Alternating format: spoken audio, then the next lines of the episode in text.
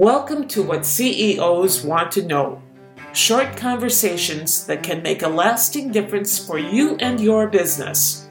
My name is Linda Ruland, founder of SuccessAuthorities.com and the producer of this podcast series. This episode takes a closer look at culture. You may be familiar with Peter Drucker's quote Culture eats strategy for breakfast. After listening to success authority Ronn Lehmann explain how a company's culture can differentiate, strengthen, and keep it thriving even in a rapidly changing environment, you may conclude that culture also will eat the competition before lunch. Ronn, talk to me about the impact that culture has on keeping our businesses viable and competitive. Culture is really the bedrock of competitive immunity. Uh, any effort to achieve that really depends so much on the people, and the people operate within the culture. So, as a result, if the culture is such that it really supports the things necessary for true competitive immunity, then you've got a great chance at it. If it doesn't, all your efforts are really going to be challenged. In other words, it's wonderful to have a great idea and a great vision. But if people don't come together around that vision and know how to behave with one another to make it happen, then it goes nowhere.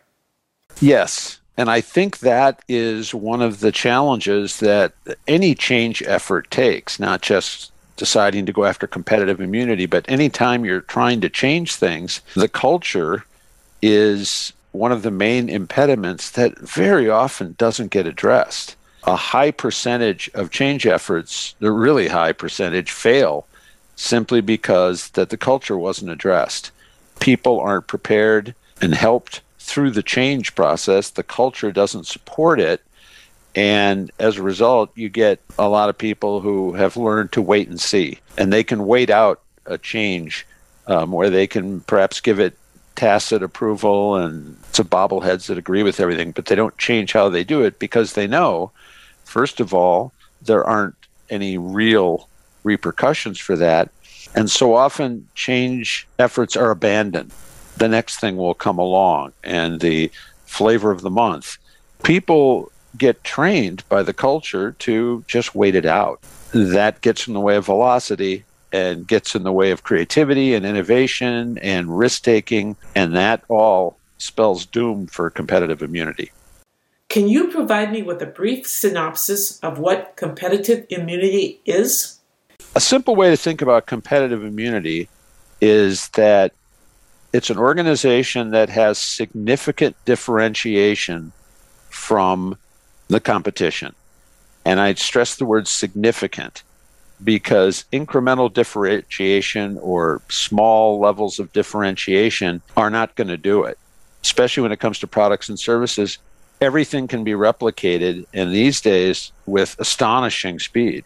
If you want to have something that lasts in terms of being differentiated, it really comes down to the people. And people uh, make the difference, and to that extent, culture makes the difference. Those are things that are really difficult to replicate. So they can copy your product, perhaps, and mimic your service, perhaps, but what they can't do is replicate and mimic the people and the culture. That's why I say it's the bedrock of competitive immunity. Again, you're you're going for significant differentiation that lasts beyond the next quarter, the next year.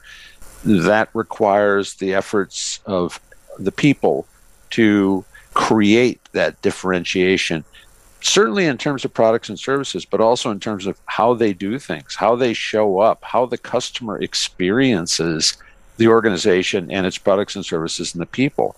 And that's everybody. If you watch a company's ads, you think, boy, this is great. It's easy to use and they're fabulous and they care about the customer. And then your first interaction with an actual human does not live up to that most of us don't go, well, maybe that's just an aberration. I'll bet their ads are right. We tend to believe our experiences over the ads. And frankly, every time I look at an ad after that, I kind of look at it with a, a bit of a jaundiced eye because I say, that doesn't really match up with my experience. If you see customer satisfaction surveys that are put out by companies, one of the questions they have is always Does this organization care about its customers? If your experience is, I didn't really have a great experience when I interacted with a human, or worse, I could never find a human, it's pretty difficult, at least for me, to say, yeah, they really care about their customers because I'm a customer. This is what I wanted. They don't seem to care about that. They seem to be care about making it easy for them. So that's an extreme example, but I think everyone has those. It seems to me that you read about culture in connection mostly with large corporations. Is culture a differentiator only when it comes to large corporations? How important is it to small and medium sized organizations? I think it's almost more important. And good news, it's a lot easier to change. If you unfortunately have a, a culture that isn't working or that has created barriers to any change effort, but especially competitive immunity, the smaller the organization, the easier it is to affect a significant change you get a, a large organization, that is a huge ship to try and turn around. And it takes a long time and a lot of effort. A lot of people just run out of gas. Leadership changes, people change. It just doesn't ever get there. Whenever people discuss having a large scale change effort with a large company, I just try and always warn them this is going to be a, this is a significant operation and will be very difficult to do. It's not impossible, but it, it takes a lot of time, especially if you're making subtle adjustments or stressing different things or building on strengths of a culture. That's different. That can actually go pretty quickly because people are sort of on the way there. But a smaller company, typically more nimble. Now, an extreme example, though, of the downsides for a small organization is a lot of times a company, a smaller company, was started by an individual or a small group of individuals that had a very clear idea of what they wanted to do. They get used to the being the person or persons that have the ideas. As the company grows, people are inculcated by the culture to wait for the leader or leaders to tell them what to do. So they wait. And the organization starts to slow down. You get to a certain point where it's difficult and it, it does you cannot sustain the velocity with an organization because everyone's waiting for one person to make all the decisions. Plus, you're relying on one person to have all the great ideas. Where the sooner you can kind of spread that out, get away from perhaps command and control, the better your chances are for creativity, innovation, risk taking, all those things that can lead to competitive immunity. How do you do anything with that? How do you move into a more desirable direction? people have to make it important to sustain and nurture the culture that they really want, not just from a standpoint of mom and apple pie, but really what are the values that A, we stand for, and B, will lead to the behaviors and decisions and opportunities that we really want. Because these days, it's hard to find someone who says, I don't think culture is important at all everybody sort of nods and says, yeah, I mean, yeah, culture is important, and so is fire prevention. But we don't spend perhaps as much time and energy unless we've had a cultural problem or there's been a fire. Then, then suddenly we get more interested. I find, ironically, the companies that are most interested and pay the most attention to culture are ones that already have a pretty good culture when I talk to organizations about doing a cultural audit, the ones that are interested in finding out, let's see if the culture we think we have is actually the one that we have. Are these the operational values that are at every layer of the organization? The companies that are going to get a pretty good answer are the ones who lean into that. I have had very little success getting people to pay me money to tell them they have a rotten culture. At some level, they already know or they don't care. And they're not going to throw money at finding out the truth. The good news is I get to work with a lot of really good companies that are more interested in making sure that they have the culture they want and it's operating at all levels and everyone's clear on it than they are of saying, we know we have a rotten culture, find that out for us. They treat it as a priority. They understand, especially the leaders, that their job is the development of people in the culture. There are significant other things that they have to do, but really they have to set the tone that says we're going to make values just as important as outcomes. If you do something really, really well, but you don't do it in line with our values, that's going to have to get adjusted. I know in my career, I've always known people who they'll tell you all the things that they do wrong and how they're inappropriate and there's this and there's that. But, you know, they get the sales. So I guess we're going to let that slide.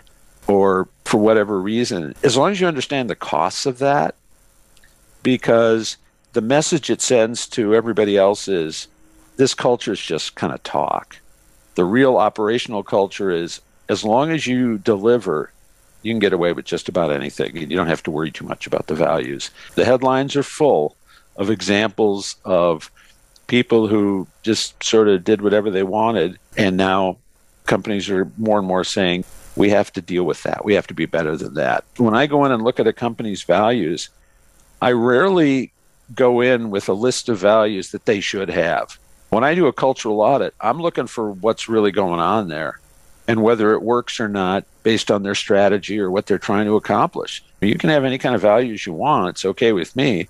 What I try and point out is this value that operates is either helping or hindering your efforts. You want to look at that and you want to take steps to adjust that. You said values that operate. How do operational values differ from cultural values? Almost every company, if you go to their website, or you talk to the leader, they have a list of values. Those are the what I would call espoused values or desired values. Operational values are the ones that actually are exemplified by how people show up, what they do, what they don't do, how they make decisions, what's okay and not okay. It's the unwritten rules in the environment that say we can do this and we can't do that. And people learn that. The culture does the training these days, much more so than a lot of other things, is that I learn on my first day what not to do and what to do, what's okay and what's not okay. And whatever the values that are listed on the website say, those may be in alignment. I may see lots of examples of those, or I may find those don't really show up. An example would be if the value is care for the customer, customer comes first, things like that, but a service person is rewarded or punished for how long they spend on each call. That is a value that gets in the way of the other value. And more often than not, it's not a question of having good values or bad values. It's having really good values that collide. Customer focus, but efficiency. So those are two values. Both are good, but how do I make the decision which one to do? because there's times when I have to call, make a call. And for an organization, every single interaction with a customer, that's a decision point for that person. So you have to help them make that decision. For instance, in the construction industry, rarely do you find a company that doesn't say safety's first, but also productivity is really important and efficiency is really important. And those two things, I have lots of examples of where an individual had to make a decision should I do this in a very, very safe manner, but it'll take a little longer? Or can I be super productive and just get all this done? The old belief was safety always takes longer. That's not true most of the time, but that's an example of decisions. Or the phone person who has to decide do I really take care of this customer? Or do I get off the phone as fast as I possibly can? Because that's how I'm going to be rewarded most humans are going to go with where do I get rewarded? That's kind of human nature. Or more importantly, where am I going to go that I don't get punished? Unfortunately, that's how we usually communicate in a very busy environment. yeah, yeah, absolutely. We're always pushing efficiency and moving quickly, getting as much done as you possibly can. That's an example where that's a great value, but it gets in the way of perhaps other values. As much as we don't want to prioritize values, we have to make people know here's how you make that decision. For example, in that scenario, if I have been appropriately prepared for that call, I have an information to say, you know what, if I spend a little extra time with this person, I will give them better care. They, if they make that decision and then get positive reinforcement for that, say, you know, you're You spent more time on that call, but that customer was really taken care of and that they didn't have to call back or they didn't have a bad experience. You can make the case for I went with customer care in that place. Now, in other places, you might say, you know what, I can give a good level of care and be efficient at the same time. And most of the time, you can probably figure that out. But I think sometimes if you're given really unrealistic expectations that are purely about efficiency, then people start to question well, what's this customer service value? I mean, you say that, but the efficiency one seems more important. And they may or may not air that view, but that's what's going on in their heads. I always counsel people, you know, really be clear and help people make good decisions. Because otherwise, if we're left to our own devices, we're going to make stuff up. And we're basically humans, we're going to go on the air of how can I not get in trouble? Or how can I get rewarded? How do you reconcile, or do you reconcile people's personal values with the company's values? That's always a challenge because if people come in with different values or have been working there a long time and their values change, that's going to show up as a problem. I think it's difficult to, for instance, recruit or hire for values or promote for values but it, it's certainly worth looking at for organizations. But I think a lot of times it's forming really thoughtful questions that get people to talk about their experiences. And you can learn a lot by letting people talk about things and what they say to find out what's important to them. I think, especially as you get to a certain a place in the recruitment process where you're really considering someone, that's important to look at because if you don't pay attention to that, cultures never, on their own, cultures don't get better. They get worse. And every new person, every new customer, every new change has a chance to erode the culture or strengthen it. And if you don't pay attention to that, if you just, especially now with it so difficult to find people, I think there may be a tendency to kind of hope for the best. And maybe they will. But when I talk to people who, you know, do a lot of hiring, they have developed a way to really say, is this person going to be a fit? Are they going to have a hard time fitting into our culture? And they might eventually fit in great. It's just how much time and effort are we going to have to spend on letting them know here's the way we do things around here. And by the way, if you don't do that early on in the process, and again, not talking about those espoused values, but if you don't talk about here's how we really do things, you're just asking for trouble because when they get into the workplace, you know, think about any job you've ever had. You may have gone through a, an orientation, and then on your first day, you find out what's really going on. And when those two things match up, because I've been in organizations where their orientation talks a lot about culture and really gives some very specific examples, and here's how we make decisions, and here's the right thing to do. Then when they get out there, that's reinforced by the supervisors or the, the managers or the foreman. Everybody reinforces that. Then it's a smooth transition. If their personal values don't match up, they'll make that decision or the organization will make it for them, but it'll become evident very quickly. It behooves organizations to give people a chance to really experience the culture and stay with it. And I think there's a lot of people who would be very interested in being part of something that's exciting. One of the nice things about culture is that you don't have to make a capital investment in it. It isn't something that's going to erode over time if it's properly attended to. It's something that's renewable and sustainable. There's a lot of good things you can say about culture that can keep a company alive and vibrant and, like you mentioned, nimble. Yeah, and it's going to be there whether you do anything or not. It's the environment that you're working in.